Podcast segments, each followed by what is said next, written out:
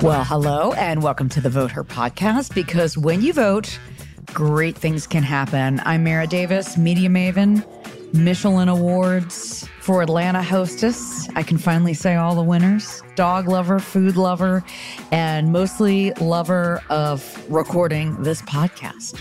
And I'm Jen Jordan, former state senator, but a lawyer who is back at it and uh, and uh, and really loving it. But always happy to be here with with my friends and my ladies. And I am State Representative Teri Anulewicz from Cobb County, and I love my weekly dose of smart lady talking. Well, a lot of stuff going on. Uh, every week we say that. And I think in Georgia politics, we always have to say that. But let's start with uh, Teri. Things seem to keep happening in Cobb County and we've had just, a, you know, a wheel of anti Semitism just hitting your neighborhood in so many disturbing ways. Obviously, this has been top of mind for all of us, but it's really hitting home in the community. Uh, let's discuss what you've been up to as you are coming to us from your office at the State House. Yes, I am at the Capitol on my personal computer, but I'm I am at the. I wanted to make that a very important point. Uh, but I am down at the People's House, which is the Georgia State Capitol, and I am here at the Capitol because earlier this morning I attended a press conference and meeting information session with members of families of hostages of the Israeli hostages who are being held by Hamas presumably in Gaza. And I was invited to this late last week. And I felt it was really important to attend this. It's, it's it was very important. You know, people say, well, what can you do? You're right, you're in the state legislature. But we can bear witness, which is very important. If you're, you know, we are leaders in our communities and being able to bear witness and to share that story of just the absolute horror that these families have gone through and what they have experienced uh, it's it's overwhelming to to hear from these these individuals and the grace and the courage that they have to travel here and they're they're visiting Atlanta and I think they're going to maybe Illinois a couple other places to tell the stories of who these people are you know the humanity of these people who have been held hostage one of the women who is here speaking on behalf of her cousin during the press conference she interrupted. She said, I'm so sorry I have to leave. They just released a, vi- a, video of, of some hostages, and my cousin is one of them. And that was when she found out that her cousin was alive. Uh, it's again, it, it is it's it's astonishing. You know, we we watched a video of the attacks, videos that were you know taken by the terrorists. We watched videos of the aftermath, and again, just seeing seeing this, it it was it was horrifying and it was doubly cons- horrifying seeing it, knowing I found out when I woke up this morning that last night in Cobb County, a group of Nazis were broadcasting pro Nazi mess. I'm not going to say their, the name of this group. I'm not going to say what it is that they broadcasted on an overpass up in Kennesaw along I 75, but I will tell you that they are Nazis. I will tell you that it is unfathomable that that kind of language, that kind of rhetoric, not just persists, but it's increasing in frequency, right? We're seeing more of this. And every time something like this happens in Cobb, whether it's broadcasting Nazi slogans on an overpass or it is waving Nazi flags in front of a synagogue in East Cobb, there are people who say, well, this is horrible, but we have to remember they're not from Cobb County. This isn't homegrown. But that doesn't matter because there's a reason that they think they have an audience in Cobb County for this depravity, right? There's a reason they keep coming to Cobb County. So maybe they're from Bartow County. Okay. Why aren't they doing this in Bartow County? It's because something about Cobb County has led them to believe that this is where they need to be, right? We, th- it's the same people who are spreading flyers in DeKalb County and Cobb County and you know wherever there there are Jewish communities. They're the same people who are they're they're spreading terror. This is what they're doing, but they keep coming to Cobb, and it's really concerning. And I think it's incredibly important for all of us in that community, in the Cobb in the Cobb County community, and throughout Metro. I mean, basically all decent people, right? To make it known just how absolutely unacceptable and depraved this kind of behavior is. I was glad that there were actually six members of the Cobb County delegation this morning at the at the press conference. It was very good to see that, and again, just to stand with these family members who one of them said that when she arrived in Atlanta yesterday, it was the first time in three, you know, three plus weeks that she's been able to take a shower without worrying that a rocket was going to hit her house when she was in the shower, right? I mean, I we can't imagine that. And so it was it was a very powerful morning and again, experiencing this in the context of what happened in Cobb County last night, it was it was very sobering. Yeah. Yeah. I mean, there's there's a lot there, and there's not. I mean, there's not a lot, you know, that we can really say. Um, but I, I, will say this: whether people are from Bartow County or somewhere else, um, they are from the state of Georgia, um, and they are, you know, in this country. And a lot of these groups are absolutely connected to um, uh, domestic terrorism groups that have been identified um, as hate groups, and it's it's one of these things where you know just when we think you know we've made so much progress, right? Um, we see uh, anti-Semitism and Jew hate and um, bigotry, whatever you want to call it, across the board really rear its head and it's not okay it's not okay and um, it's not something that you can let fester because what then happens Eh, are the bigger things, right?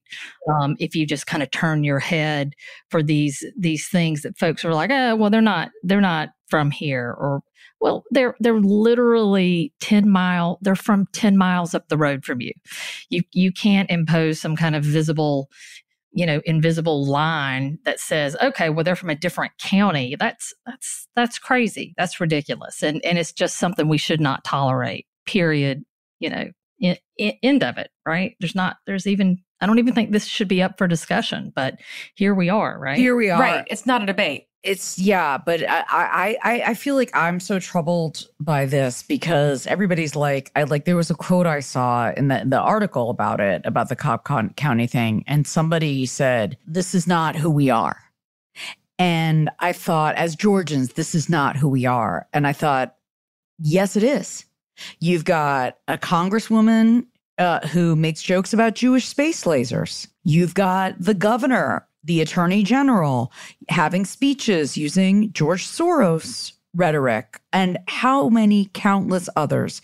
You've got Holocaust deniers showing up at events. You've got the frontrunner of the GOP, the former president, who dines with Holocaust deniers, who basically says Hezbollah is doing a great job, and who is constantly uh, ha- putting out anti Semitic rhetoric, including there are fine people on both sides. So if you're adjacent to that, why are they saying, or you can't say, this is not who we are? Because this the call is coming inside of the house. And I think that's what's just been so frustrating for me as a Jewish person and seeing, you know, look, I'm not like someone who is an activist for Israel and all that. I don't I try not to talk about it because I I'm not an expert. But when it comes to anti-Semitism, it's been right here every day with these politicians who are holding important roles like you are teri in the state house right now and that's why i just feel like i feel like nobody's really talking about that well and look i mean Mara, remember when your um, in-laws got the um, the political ads from david perdue that was like a, a, a, a hologram um, and basically when you you turned it it was like a picture of of um, Jon Ossoff. This is when he was running against Perdue. When you turned it slightly, like his nose grows, oh, right? Oh yeah, oh yeah. And then on the opposite side, it had um, this beautiful picture of this beautiful brown family, right? And then you turn it slightly, and then they're all dressed like as if they're terrorists. I mean, like you said, this is people can't just act like, "Oh, no, no, I don't I don't support this" when everything they've done, um, especially in terms of trying to get into power, really does you know, it just panders to, to bigots. And, and they would rather do that um, than take a stand that actually is is purposeful and right. And and until we deal with that reality and we start holding people accountable for that instead of just saying well that's just that's just political rhetoric or that's just what they you know they're doing to get elected yeah it's what they're doing to get elected and they're normalizing it and it really it isn't okay Right. And you want to elect someone who's willing to do that. You want to elect someone who is willing and so desperate to be relevant and in a position of political power that even if they might not in their heart believe those things, they're still willing to say them. No, that's not who you need. That's not who that's not who you should be voting for or supporting or knocking on doors for or writing unhinged Facebook posts in support of. It's just that's just not. I mean, and when you decide to vote for that person, especially if you think, well, that's just what they're saying to get elected, you need to really question your heart and what it is that you're trying to accomplish by voting for someone who is willing to say and and and and pander to such a horrible sentiment. It's it's it's just it doesn't make sense. And it's there. It's it's just there. So this is a clip from Jake Tapper. Incredible. By the way, the the best clip that I've heard and he just nails it. So I hope everybody really listens. So uh, let's take a listen to this uh, minute of it. Anti Semitism is not a cudgel to be used against people for political points, no, nor is Islamophobia or racism or anti gay behavior or misogyny or, or any other kind of bigotry. Just over three weeks ago, 1,400 people, mostly Jews, mostly civilians, were slaughtered here in some of the cruelest and most unimaginable ways in the deadliest day for Jews since the Holocaust. This shit is not a game. So, Jake Tapper gave an incredible editorial just talking about people who want to use this cause for political purposes and how absolutely gross that is. So you should look that up and listen to it because it's very, very powerful.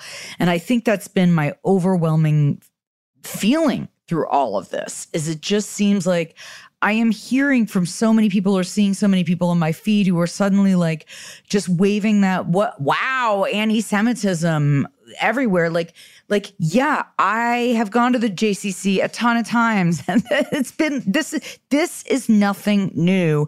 But what it is is it's amplifying everything and all of these like crazy events. Like I actually texted the both of you on this about some of it because I, I, I tweeted about this or xed about it or whatever. Xed about it sounds kind of funny. Um, about like some golf tournament fundraiser where there is a uh, former UGA, is he a football player who's part of it? And that is like, so here we are. Like, it's a golf tournament and they're part of these extremist things. No, you're completely right. And, and the organization is one that has, and, and Teri and I are very well acquainted with the organization because they have been behind other far right um, kind of efforts in this state, including the abortion ban, right? They were the ones that had folks. I mean, it was, and Teri, I don't know what your memory of what happened with all that was. But whenever they had hearings or we would have hearings mm-hmm. on 481, um, there would be these families with all of these homeschooled children. Yeah. And, and the children were small. And so you would have like a, a mom come in with like eight kids or five kids, and they would all get there super early so they could sit on the front, um, you know, few rows. And then these little kids right? And this this is the kind of, of things that they push right like this this complete abortion bans and and rhetoric that's not even grounded in science or truth and and really all about some kind of idea eh, that that this is what god wants and and kind of a warped view of, of christianity or the bible or whatever and so frontline is one of those groups um, and they are now pushing in, in other areas as well. Well, because, and we've talked about this on the podcast, right? now that they have made the, the accomplishments they have in the anti-abortion abortion, fight, right? Right. What's so next? how are they going to justify their existence? How are they going to raise money? How are they going to, you know, how is their leader, how is their leadership continued to get their salaries paid?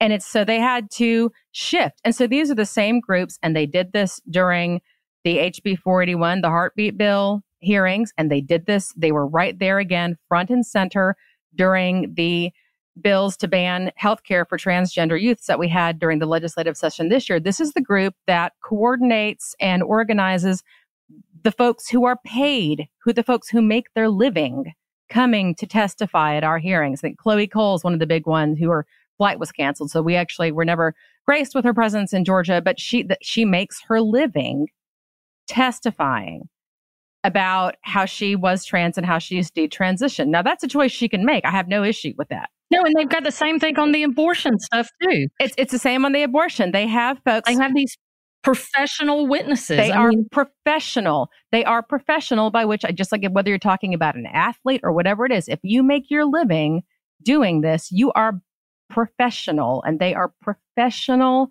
activists who make their living going around and testifying on these issues that Frontline, this organization, then uses to raise money so that they can pay themselves salaries.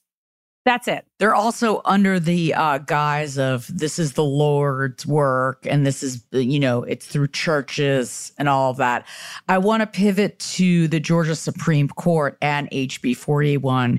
Jen, uh, Teri, as you both know, there was a ruling last week. Uh, There, this was something that Jen had talked about a long time about the Georgia Constitution and the right to privacy, but that was overruled. Uh, tell us a little bit. nope, actually, actually not, and that's what people need to understand. Oh, good. Explain what it to me.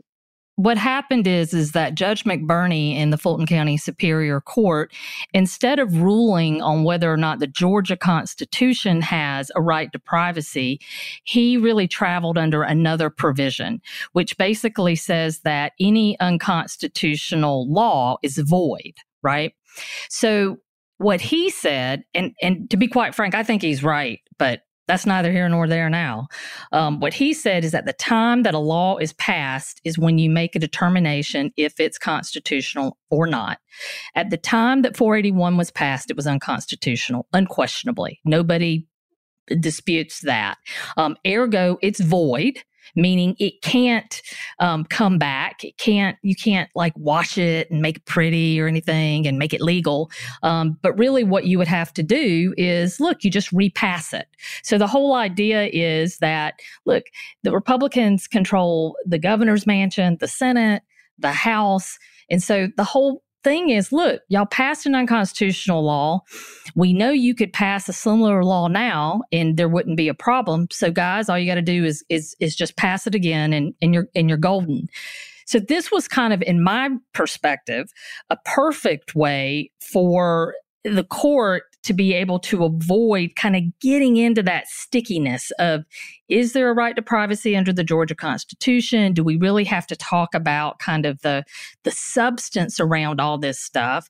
And let's just let the legislature do it again because now they know it will go through that that it will be enforceable, right? And a lot of Republicans that I talked to and Teri talked to at the time were like, oh, it's not a big deal. We're voting for this because it's unenforceable and this is just for our base. And so now that we know what really the reality is in terms of the legal landscape, this just would have given the, the legislature a second bite at the apple. Um, but the Supreme Court punted and decided that that that was not the case and that they weren't they weren't going to go with that and that really they once Dobbs came down then that basically made everything okay with respect to 481 and they sent it back to McBurney. So now Judge McBurney in Fulton County Superior Court is going to actually have to take on the issue of whether or not there is a right to privacy under the Georgia Constitution. So a loss of the battle, but not necessarily, you know, of, of the war yet. Um, but of course, disappointing nonetheless, because this really would have been, um, you know, this would have been a good way to kind of you know push it back to the political branch right for them to deal with it um, and have the judiciary not necessarily have to get involved and um, you know also it's just major limbo still, right? So now it's going to go back to him. He's going to rule one way or the other. It's going to come back, you know, in terms of the uh, the appellate courts, and so we're looking at another year, right, before we get any real determination or any finality on this. Uh, McBurney, he's uh in the eye of the storm. Feel the McBurn. Feel the, Feel Mc, the McBurn. Feel the McBurn. Well, that is interesting uh, also, because I feel from these uh, 2024 elections, you know, obviously abortion is hugely on the ballot.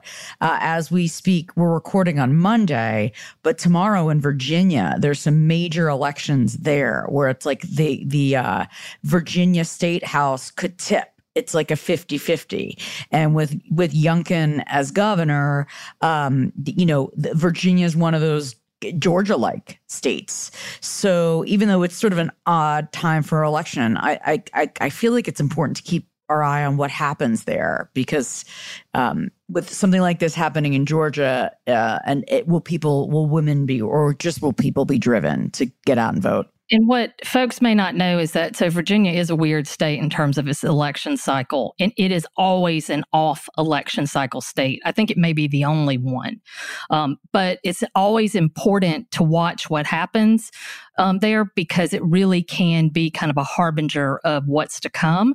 That's what we saw with the election of Youngkin, right? Um, and we really saw that there was some discontent in terms of parents and um, you know, all the COVID stuff. And, you know, there was really a pushback in terms of Democrats, you know, having taken power and some of the things that Democrats were pushing that came that came out of that election that we were able to see. And then we we actually kind of saw it play out in our election too. So it's it's good to watch just to see, okay, what's really pushing people now um, to the point that they're they're voting on it as opposed to just kind of you know, posting on Facebook or X or whatever, but they're actually, you know, putting that thought into action. Yeah, I mean, I feel like that was uh, kind of a bellwether in a weird way. Like with the Youngkin election, as you know, here we have this like polished, good-looking white guy in his vest and children's rights and parents' rights and education, and then everybody took what he was saying, and it suddenly became everything. Book banning, burning. Oh, yeah, we right. love, yeah. Yeah, the Loudoun County Board of Education, their meetings are just melees. Bonkers. I mean, it is. Bonkers. Eh, well, in Virginia, you think about it, it's a lot, it has a lot of similarities with Georgia, right? I mean, you've got a state that has urban areas and suburban areas that tend to be much more democratic, but then you've got a lot of the rest of the state which tends to not be. I mean, Virginia the, the goes all dots. the way over into Appalachia. Yeah. And so you've got, you know, you've got Charlottesville, you've got Richmond, you've got, you know, Northern Virginia, but then you've got a lot of very rural areas. And you've, I mean, it is, it, you know, I was up in Virginia last weekend. I'm married to a Virginian. It's, it's not, it's it's it's uh, and like North Carolina is the same way, right? Like, and th- that's another state that really goes back and forth at a pace that would give us whiplash in Georgia. But it this election is going to be very interesting, and I would imagine that Republicans in Georgia are probably paying very close attention to what's going to happen in Virginia tomorrow. If they're not, they should be. Well, okay. So by the time you're well, when you, whenever you listen to this, we can recap on that next week. Before we get to what we're raving about this week, um, I definitely want to bring up the new Speaker of the House, Johnson. Michael or Mike Blindside Johnson, like, you know, that guy.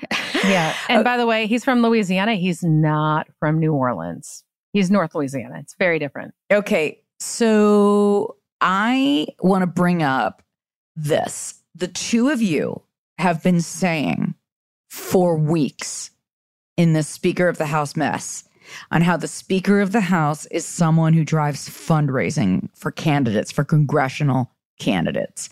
And here we have basically a guy and I you in this conversation we can both weigh in on the redistricting because now we have uh, more a lot of potential for more Democrats. So and and here you have to me, he's Mr. Waterford from Handmaid's Tale with all this Bible stuff and his Bible podcast, which interestingly enough, apparently they pull down all the episodes, but the internet never forgets. You know, the minute he was elected, somebody downloaded all that stuff. So you could take that shit down, but someone's going to get it.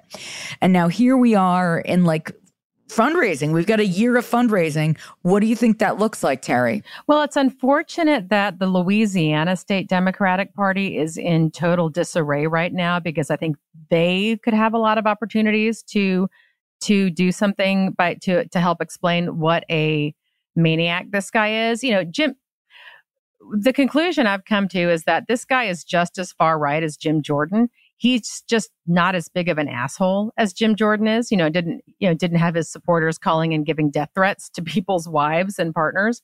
So I think that um, fundraising is going to be a problem for this guy for many many reasons, and I I have to wonder at what point fatigue just kicked in with the Republican caucus up in D.C. Right? At what point were they just so tired of this. And apparently the infighting inside of those meetings was brutal like really really messy and really ugly and really brutal which couldn't happen to a nicer group of people. But they i think they just got tired and they're like well this guy is not an asshole but he's also really, really, really far right. He's he's crazy. Look, I mean, y'all, like he literally has said that women have an obligation to bear a child for purposes of the economy. It's like, dude, who Wait, are you? You know where else they talked about that? I think in the Handmaid's Tale, and also Germany know. in the no Germany in the 30s. Yeah. yeah, that was like a whole thing. Yeah, that was a thing. Again, yeah, that was a thing. calls coming from inside the house. I'm just like, and then he's like, if you want to know about my policies, just look at the Bible. I'm like, dude, you clearly haven't read the Bible. But he's from Louisiana. all kinds of stuff yeah, in the Bible. so he's not going to eat shellfish. I don't know if you necessarily want to be saying that. I mean, there's some stuff in there that we really shouldn't like be pushing for, like the whole, you know, marrying your wife's sister kind of thing. There's all kinds of weird stuff. And he's like, oh, look at this, the Bible. And then women go ahead, get pregnant so you can you birth the worker. It's like, give me a friggin' break. Like, where are we, for God's sake? So that's why I wonder, like, look, this guy is like, uh, and, and I can say that you know, obviously we are left leaning and career women. A, we are women. We are yeah. women who have autonomy over our bodies. And I'm not going to have some eh, Mr. Rogers 12 year old looking dopey dude from Louisiana telling me I need to birth children for purposes of, of the labor market. Like that is just nuts. Remember, he's in the same, he's from Louisiana, which is where John Kennedy is from. And he's the senator who asked Amy Coney Barrett, who, yeah, Girl's got her issues. But he asked her during her Senate confirmation hearing who does the laundry at her house. Yeah. So we have a whole class of these people who are clearly uh, living in, in the Mad Men era. Mad Men? He made some kind of comment about somebody said, I'm like from the 1800s, early 1900s. Yeah. And, you know, I'm a bigot. And he was like, I think we need to get back there. Get back there? What? Why? Like, because you're, you're, a white dude, like, yeah, and, and you weren't enslaved, or you had rights and could own property. Yeah, it's like this guy is is so like he's terrible. It's awful. Yeah, they, they yeah. want their hashtag trad wives. They want their trad wives. What? Yeah. What kind of wives? Oh, oh, Jen. Oh, you're going to have some fun after this. Go to Instagram. Oh, no. And search for the hashtag trad wife, T R A D W I F E. Oh, yeah. Yo, you're gonna have some fun. Trad You're wife. gonna have a good time. Trad wife. We gotta have Jo Piazza on so we can talk about Okay, we're wives. going to talk about that because this is a this is a, a crazy thing. Uh, and so we'll uh, fundraising that's interesting. Redistricting the Supreme Court ruling uh, where we have to have more Black majority districts, but like Alabama was like, "Suck it." Uh, Supreme Court, we're not doing that. And then they came back and were like, yes, you do have to do that. And now this is affecting Georgia. Can we put this in a nutshell? Well, in Alabama, they were like, we're gonna we don't need to draw the maps. Or they drew their maps and they were like, Well, we totally did what they said. And the judge is like, No, you didn't. Here's your special master. and now they're gonna have their maps drawn with zero zero ability ability to have any kind of input or control. Right. Nothing, and nothing having to do with incumbency. So now everybody in Alabama is in jeopardy. Yes. So we go back in on November 29th for a special session. I'm personally glad it is November 29th and not January 1st or, or January 2nd, which is what had been rumored. That would be awful. And I am personally glad that I am a former state senator. yeah.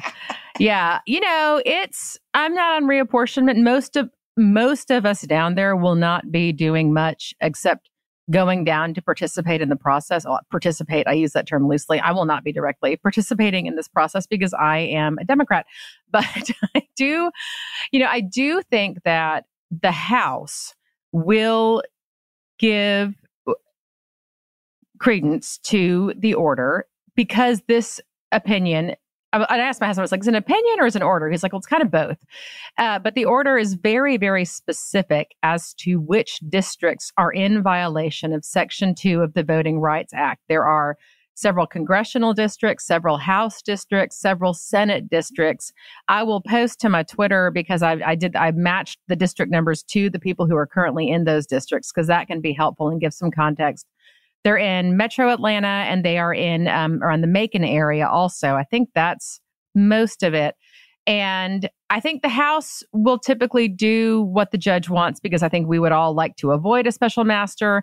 Uh, the Princeton gerrymandering pro- project, after we did our maps, the House maps actually got a grade of B. Now, the Senate, where their maps got a grade of F from the Princeton gerrymandering project, the Senate's been a little bit feral lately. Um, Lately, but like really feral. I mean, I know, no, they're like beyond. It's they're a little feral, more so than usual, and I, I don't know if they're gonna do what the judge wants them to do. So I feel like the Senate is the General Assembly wild card, which that's evergreen, right? Will they appeal it? I mean, are they going to try to appeal this? What, what- Oh yeah, yeah, yeah, yeah, yeah, uh, yeah, yeah. There's an appeal, and I'm certain that the revised maps are already ready to go. The fact that the governor's office was able to issue the call for the special session within an hour or so of the ruling tells you they had it. yeah, they They're they're, they're queued up. They know what they're doing. they're ready. They've already go. got Bryan Tyson that's already exactly. drawn those maps in his little computer in his law office out in Cobb County. So it's one of those things where they know exactly what they're going to do. But something to um, watch out for is that we are going to get, we Democrats, let's say, are going to get another um, uh, congressional. Um, office seat whatever you call it.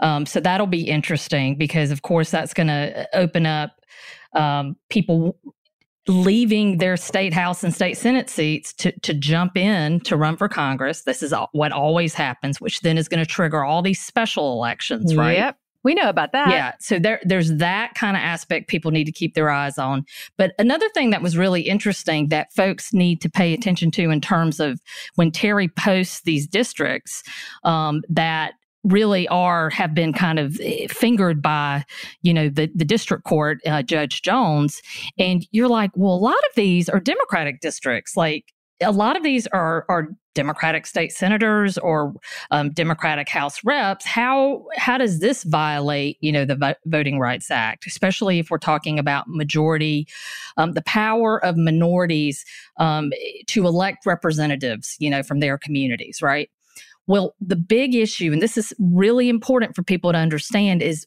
what Republicans have done in the past to kind of bob and weave with the um, with the Voting Rights Act is they have packed black voters, and they call it packing and cracking, and so they have packed black voters into districts, and so like you'll have instead of just a majority minority district, right, where it's like 55% um, black voters or 60% black voters, you'll have districts that are 80% plus black voters, right?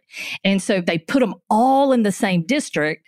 So then that way, overall, they take away and dilute black voting power, right? And the ability to elect um, candidates of color, um, more candidates of color across the board. So, what I think we'll see with a lot of those districts, and I'm sure there's going to be some Democrats that are going to be all up in arms, right? Because they haven't had to worry about competition or their district changing forever.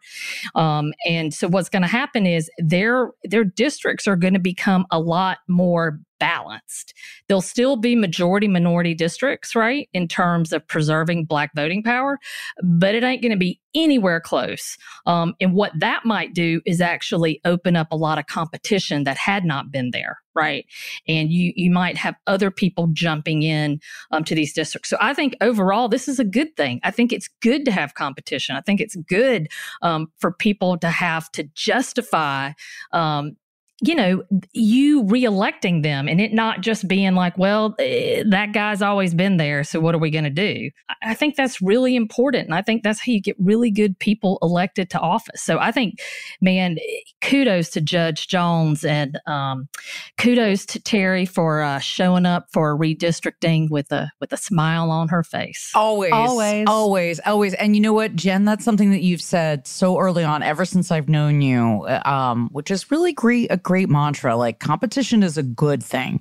It Great forces you to work harder, um, and that's you know not normally what we're used to hearing. So that's that's anyway. And then showing No. up, you And Teri. to compromise, right? Yes, to yes. compromise to get stuff done. Right. Like having a narrower margin in the General Assembly, which if we do what the judge has ordered us to do, there will very likely be a narrower partisan margin in the General Assembly. That's a good thing because that means that Republicans can't be like, okay, we're going to talk about, you know, whatever policy it is, they have to really bring it. They can't just push it through because a lot of these issues, especially when you're getting to civil liberties issues, you're talking about a lot of issues about how we, how we, you know, civil liberties is what really comes to mind. But there are a lot of Republicans who often vote with Democrats on these issues of civil liberties.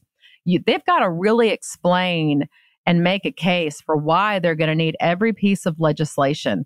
Because already you know you look at what happened with the voucher bill and that wasn't a partisan divide. In many ways it was a it was a rural and urban divide when you look at the republicans who voted against that school voucher bill. So they they are going to have to it, it's going to result in more thoughtful policy and that's a good thing. Now i have a bit of news that came out of the press conference that we had this morning that we talked about earlier dun, on the show dun. yes Breaking news from well, Teri Anulewicz. won't actually be breaking because y'all will listen to this on Tuesday. But at the press conference, uh, State Representative Esther Panitch, who is the only Jewish member of the General Assembly, called on the governor to add to this call for a special session, which is for the special redistricting session. And also in the call, he also talks about the gas tax.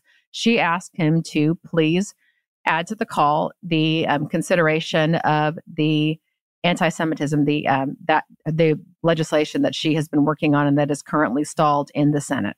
And it's a bill that specifically defines anti Semitism because it's Correct. a broad, you know, pe- some people are like, well, you know it when you see it kind of thing. But the Mm. problem is it's very hard to uh, enforce laws that restrict anti Semitism if it's kind of this ambiguous kind of thing. Yeah, right? there's there's a reason why at the beginning of every piece of legislation we do, you see a list of definitions. Right, right. Well, that's going to be interesting because again, the call's coming inside of the house, so that's going to be scrutinized and. call for the special session. Yep. The call. okay, so these are all Happy Halloween. Yeah, exactly. All right. A lot to unpack there, a lot to do our homework on. Let's get to the fun stuff. What are we raving about this week? Teri, what you got? Georgia Tech won their football game at home on homecoming. it was so exciting. It was good for them. They beat University of North Carolina, but it was exciting for me as a mom because my phone started blowing up after the game because on the national broadcast, and this was an 8 p.m. game, it was a nighttime game. God bless these little students for making it to the stadium, right? Like that alone deserves deserves kudos because maybe if you've been to college and you've tailgated all day, you don't always make it to the game. I don't know. I'm not speaking from experience at all. I didn't, my college didn't even have a football team. But I started getting all these pictures and texts from folks because on the national broadcast and the, the Georgia Tech, the engineers stormed the field in a very methodical engineering way. And there was a they there was my son. Engineers stormed. The engineers stormed the field. Probably different than if it were to happen in Athens. Uh, but anyway, on, on the national broadcast, there was a photo of my sweet boy wearing his coat and tie because he is a pledge at a fraternity and they wear their coats and ties to the game. So he looks like, you know, a little young businessman and he's there taking selfies with the players. And it was a lot of fun. And then he sent me the selfie that he took. So it was fun to see the video of him storming the field with all of the other engineers. Um, their hell of a homecoming. That's so exciting. yay, Georgia Tech. That's exciting. Jen, what what you got this week? So, in honor of Halloween, I am raving about my daughter's um, Halloween costume. A, because I'm proud of her because it isn't like one of those sexy cop, sexy cheerleader, slutty sexy kitten. nurse, slutty kitten, slutty dog, whatever it is. Yes. It's like it's like let's just really play into all of those awful stereotypes and beat up on girls who already are having a hard time in terms of their self-esteem. No, instead, she went quite the other way and she is going to be Guy Fieri, The mayor of Flavortown. the mayor of Flavortown. That's actually a hot shirt, costume, I think. I love it. The hair I love it. has some adhesive for the you know for the whatever that stuff on his face is um you know I, I'm not even a lover of the mayor of Flavortown and think maybe there should be uh, another election, but it uh, it's it, it it it made me proud. I was glad she didn't want to be cute, right? And and and kind of went with something that she thought would get some some pretty significant laughs. Listen, I hope she has a tray of jalapeno poppers. Yeah, I, think it's it. great. I listen, a lot of people, you know, give Guy Fieri a hard time, but you know what? He loves food. He has a great time. He's actually pretty philanthropic. He gives, you know, Yeah. there's some unsavory stuff like him showing up with Trump at a I think at a like one of those like um cage matchy fight things. Eh, But he does do good work and I could watch Triple D this is when we watch it. It's like we make fun of it where it sounds like this. Do do do do do do. That's what, what he sounds Well, I haven't been this excited about a costume since Koki and I both dressed up like avocados. And when we, uh, when I posted it on Twitter, I, it got liked by the whole avocados from Mexico. Remember that whole avocados Oh. from Mexico, right? That whole group. That's I was nice. like, oh my gosh, I have, I have made it. So anyway, so that's exciting. Well, I'm raving about Atlanta's dining community. Uh, I had the extraordinary opportunity to MC the Michelin Star Awards last week at the Rialto Theater, which, when I said last week I was holding a lot of secrets, it was wild because I had to sign a lot of stuff saying that I couldn't say anything. And it was really, really hard. So when I went to MC and I saw the chefs, I didn't want to see anybody because I because I knew what was going down. Um, but it was it was just so magical and it was so great to see all of these restaurants.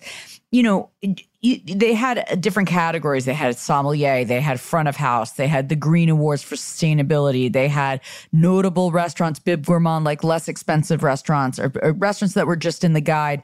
And it was exciting to see so many different places represented. A lot of people debated what won, what didn't win, what should have won.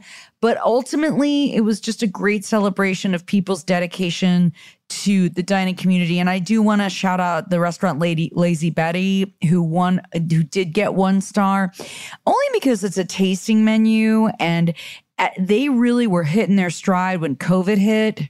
Yeah. And there were a lot of restaurants like that who it was like, oh, well, you know, it's like my friend Craig Richards from Lyla Lila, who opened in January 2020, and their resilience to just keep it going when it was just not easy to be a restaurant for the past two like two, three years. And then them receiving that honor there, it was just, what a night it was for Atlanta. It was absolutely amazing. Well, and I think what you're saying is right, which is I think that this finally kind of cements Atlanta's role um, as a place to eat right? As as a food city as a foodie city. And anybody who's been here for a while knows that especially you mayor of all people. Um, but it, it's one of those things where it's almost like a formal recognition. No matter what you think about the michelin star stuff you know good bad ugly bourgeois whatever you know um, it's one of those things where it definitely it it it elevates um, kind of the entire restaurant scene here and i think that i think that's absolutely a good thing and i am just jealous that i did not go because it looked awesome It looked amazing. It It, was looked cool. amazing. Yeah. Yeah, it validates what so many of us have already known, right? That Atlanta is a world-class food city. And I I think that the five who got their stars, it's very well deserved. And I was thrilled that there are two Bib Gourmands in HD 42, Yeah, Market yeah. Barbecue. And there's and we have an Antico. Yeah, so that was a, and, and um you know I was afraid I, I knew there was a live stream and it would live on the internet forever, so I kept my jokes to a minimum. But my one joke, which of course got a lot of laughs, was um I said because it was the crowd was sort of like everybody's nervous, and I was like, all right, because I had to list off the sponsors of all the alcohol companies. I was like, all right, is everybody lubricated? And it just it was so Oh, awkward. Mara. I know, I know, I know, I know. It just came out. So there you go. But everybody seemed to laugh, and the Michelin people were lovely. And the Michelin man is named Bib, just so you know. And Oh. Bib, if you notice, Bib's like trimmed down, like slim. Michelin man. It's not He's like a on big the Ozempic. i was gonna say is it Ozempic or Wegovy? i don't know Mounjaro. He's on of he's on those. his shot. He got a shot. Good for him. Okay, everybody, this has been really great. Shout out to my dear friend Ollie, who is our biggest fan and wants to hang out with us in person. So, uh, yeah I want to make sure she's listening. Okay. Um, if- listen, if you have a comment for us, just email me, Mara at maradavis.com. I'll make sure it gets to the right place. Thank you for listening this week. Thanks, Christina, as always, for getting our audio where it needs to be. And we will talk to you next week.